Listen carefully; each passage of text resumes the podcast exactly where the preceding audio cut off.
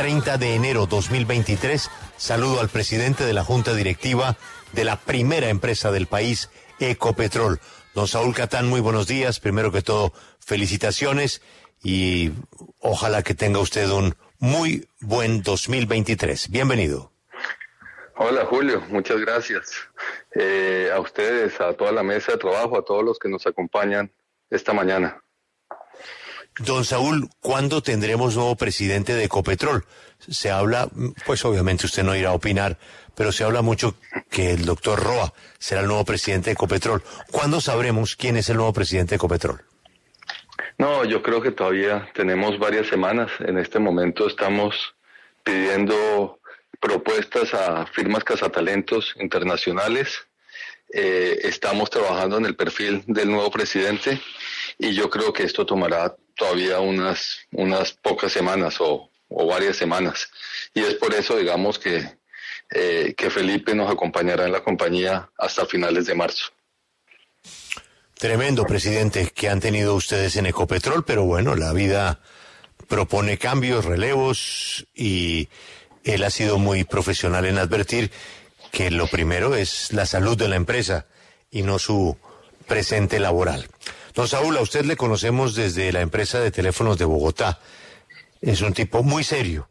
Por eso yo creo que usted le puede aclarar a la opinión pública, pues esos fantasmas y preocupaciones que hay en este momento en que la economía ofrece evidentes cambios, evidentes cambios por el futuro, este, esta pelea que no corresponde a usted comentar entre la ministra, la viceministra, el tema de los números de las reservas de gas, vienen los cambios de la salud, vienen los cambios pensionales, vienen los cambios en el manejo de los servicios públicos, pero por supuesto viene otra vez el fantasma del racionamiento y de lo que pueda pasar con el tema energético. ¿Usted cómo le podría dar un parte de tranquilidad desde la Junta de Ecopetrol a la opinión pública? No, no, yo creo que es fundamental Ecopetrol para el país. Eh, lo primero es que nosotros desde Ecopetrol vamos a garantizar la soberanía energética del país. Y eso es muy importante, eso es muy importante para el país, que nosotros no podemos pensar en una transición energética que nos conlleve a importar petróleo en el futuro. Entonces, ¿cuál es mi idea de la transición energética? Mi idea de la transición energética es poder aumentar la producción de petróleo, Ojalá, hoy el, hoy el petróleo representa más o menos el 85% del EBITDA de la compañía. Mi idea sería, ojalá crecer esta producción por encima del millón de barriles diarios de petróleo y que el petróleo pese dentro de lo de EBITDA de la compañía menos del 80%. Esto quiere decir que la transición energética se está acelerando y que le estamos creando valor a la compañía. De lo contrario, sería un gran fracaso. Presidente, eh, a pesar de que ya pues, se dio el anuncio de la salida del presidente de la estatal, del señor Felipe Bayón, pues aún son muchos los sectores que se encuentran un poco consternados con la decisión y preguntan por qué si vienen dándose tan buenos resultados, venía un buen manejo de la compañía, temas ambientales, transición energética, ¿por qué se decide hacer este cambio y no se decide seguir apoyando al señor Bayón en la presidencia de la compañía más importante del país? Bueno, yo creo que las compañías necesitan oxigenación. Eh, está, digamos, demostrado, no en Ecopetrol, porque aquí de, cierta manera politizamos ciertas decisiones, eh, pero a nivel mundial, cuando uno ve las compañías más grandes del mundo, las compañías de, del Standard Poor's, las 500 más grandes de, Estados Unidos, uno ve que el promedio que tienen los, los presidentes dentro de las compañías son siete años. Felipe va a cumplir siete años, estamos en el promedio. Y cuando uno ve los estudios de universidades tan serias como Harvard, uno se da cuenta de lo mismo. Ellos dicen que el ideal de un presidente en una compañía está entre seis y ocho años. Después se empieza a generar comodidad dentro de la administración y los resultados no son los mismos. Yo creo que el manejo que se le ha dado a la compañía son excelentes yo creo que se ha manejado muy profesionalmente la compañía. Yo creo que Felipe es una persona muy profesional, pero yo creo que se necesita oxigenación y yo creo que necesitamos generar valor diferente a la compañía para que los mercados lo perciban así. Y le voy a dar un ejemplo. Si usted hubiera comprado acciones eh, en septiembre del 2018, esto más o menos hubiera comprado acciones a 4.100 pesos aproximadamente. Hoy, miren el precio de la acción. Y de hecho el precio más alto desde ese momento hasta hoy fue en marzo del, del 2022 que llegó a 3.400, todavía por debajo de eso. Y eso fue en un momento donde el gobierno decidió pagar la deuda del FEPEC, por eso subió la acción. Entonces necesitamos generarle valor a la compañía y necesitamos generar cosas diferentes, cosas nuevas eh, que permitan generar este valor o esta percepción de valor en la compañía. Y como digo, la compañía ha sido manejada muy bien, pero necesitamos hacer cosas diferentes, necesitamos mirar la compañía de manera diferente y esa es la apuesta. Doctor Catán, es clarísimo que Ecopetrol, el gobierno colombiano, va a respetar eh, los contratos vigentes de exploración y explotación de hidrocarburos, pero no es claro si se van a otorgar nuevos contratos de exploración. Una cosa dice la ministra Irene Vélez, otra cosa dicen desde el Ministerio de Hacienda. Por eso quiero preguntarle, ¿para ustedes esa es una decisión de gobierno que no habrá nuevos contratos de exploración? Es una decisión de gobierno. Tenemos un número importante de, contratos de exploración eh, con, un potencial muy grande. Eh, lo vemos en la costa caribe, en el offshore de la costa caribe, donde tenemos unos contratos muy interesantes.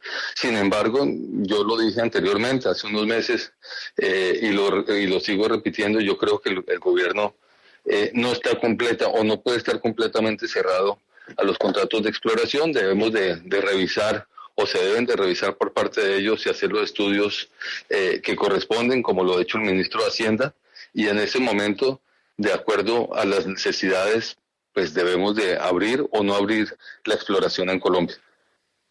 En esa misma línea, Colombia, Ecopetrol puntualmente, ¿piensa a futuro comprar algún tipo de hidrocarburo a Venezuela, ya sea gas, ya sea petróleo? No, en este momento no tenemos previsto eh, absolutamente nada. Eh, no lo necesitamos, pero por otro lado, pues hay unas sanciones de la OFAC eh, que son muy complejas para la empresa y no podríamos tomar ese riesgo de ninguna manera.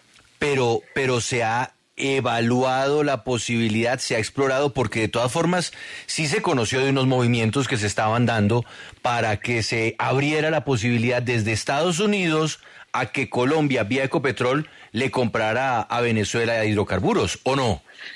No, no, lo que se, lo que se ha hecho es un poco lo mismo que, que hizo Chevron o, que han hecho muchísimas empresas en el mundo, que es pedir, pedir permiso a la OFAC, aplicar para unos permisos a la OFAC donde nos permitan hacer negocios con Venezuela.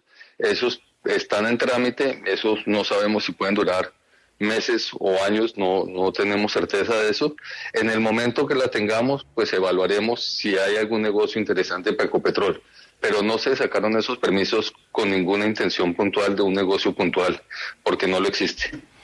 Usted dice que la transición va a demorarse unas semanas y se ha consultado empresas de cazatalentos para escoger el reemplazo del presidente de Ecopetrol si entre los nombres que señale las cazatalentos está el suyo, ¿usted entraría a jugar en esa posibilidad? No, no lo he contemplado. Se especula mucho con mi nombre, pero no lo he contemplado por ahora. Pues soy el presidente de la Junta Directiva y no estoy contemplando eh, la presidencia de la empresa. Veremos qué pasa, pero por ahora no, no es así. Frente al tema de producción de hidrocarburos, el presidente Bayón en el Huila hace un par de días, tras el anuncio de su salida, igual dijo que la petrolera debe seguir produciendo hidrocarburos y que esto es totalmente necesario para la transición energética del país. ¿Qué va a garantizar, eh, presidente, que se tengan en cuenta estas palabras? Y eso me imagino que está dentro de los planes de, que deja Bayón para la estatal, que se cumplan esos, esos planes empresariales de Ecopetrol. Sí, como, como lo dije ahorita, pues, hoy la producción de petróleo está cerca de 760 mil barriles al día y mi meta es superar el millón de barriles. Si nosotros no tenemos producción de petróleo, no tendremos los recursos para hacer la transición energética. Entonces necesitamos aumentar, necesitamos seguir produciendo petróleo y utilizar esta plata para crecer de manera más que proporcionar las energías limpias y con esto que el peso de las energías limpias sea mayor eh, a lo que es hoy en día. Eh, esa es la idea y hacia allá seguiremos trabajando y el equipo encargado del área de hidrocarburos pues seguirá muy robusto, muy fuerte eh, y trabajaremos hacia allá.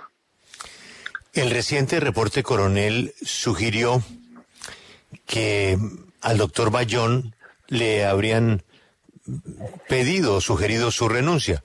No es un secreto sus diferencias, su discurso en Davos. En fin, él tiene otra concepción y es absolutamente rutinario que así sea. ¿A usted le correspondió llamar al doctor Bayón para decirle que era eh, mejor que presentara su renuncia? Yo, hablé con, yo hablé con, con Felipe, hablé con Felipe, hablo con Felipe continuamente como presidente de la Junta Directiva. Hemos evaluado de las diferentes opciones, no ahora, sino pues hace, hace meses. Eh, y yo creo que él pues, ya también quería mirar nuevos horizontes, nuevas cosas. Eh, creo que para la Junta es interesante mirar un perfil con, un, con, con una fortaleza mayor en transición energética. Entonces yo creo que al final pues llegamos a un acuerdo eh, para que así fuera.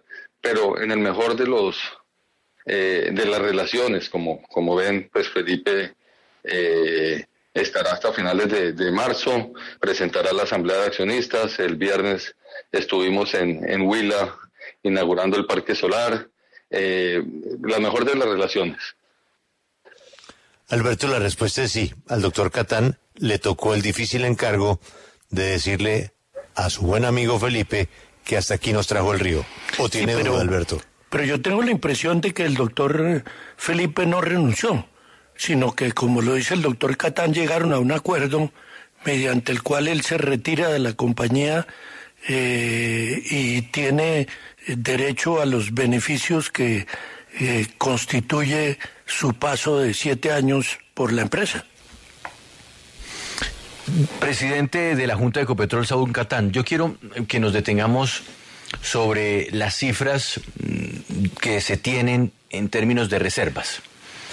Y, quiero que lo hagamos desde la perspectiva que ha sido objeto de la polémica de la semana anterior, y es eh, el mezclar o el sumar unas cifras que por lo menos científica y técnicamente no serían fáciles de adicionar o de sumar.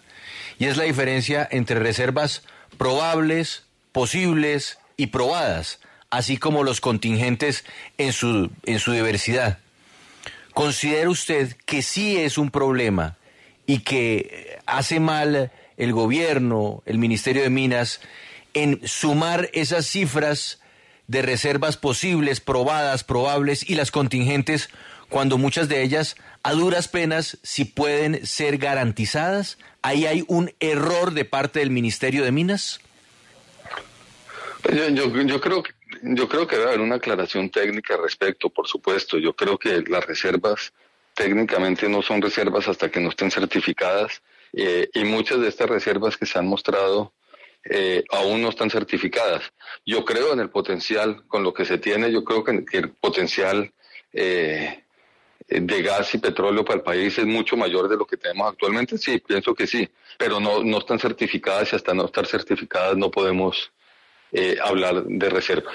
Es decir, que sí se cometió un error al llevar al presidente a hablar de más de 30 años de reservas cuando estas no están certificadas.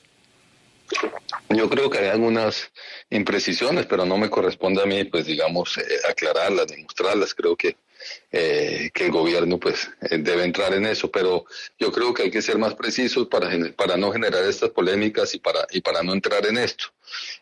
adicionalmente, pues sí quiero decir, Julio, que a mí me corresponde Ecopetrol y creo que hay que sacar adelante Ecopetrol, pero la transición energética del país depende de muchas otras cosas. Y creo que esa discusión tenemos que darla como, como país y debemos de trabajar mucho eh, en la demanda. Si la demanda de hidrocarburos sigue igual o sigue creciendo, pues ahí no hay una transición eh, energética del país. Si no flexibilizamos la regulación, va a ser muy complejo eh, que lleguen inversiones grandes para la transición energética, para, para hacer hoy un, un proyecto de transición energética en el país se necesitan permisos que pueden durar tres, cuatro, cinco años para empezar. Entonces, yo creo que hay muchos temas que hay que trabajar para el país y si lo complementamos con una transición energética de Ecopetrol, creo que seremos muy exitosos. Presidente, justamente frente al anuncio de la salida del señor Bayón, pues encontramos que sí ha habido un impacto en todas las compañías, eh, todo lo que hace parte del grupo Ecopetrol. Por ejemplo, las acciones de ISA en su momento, pues arrancaron eh, con caída.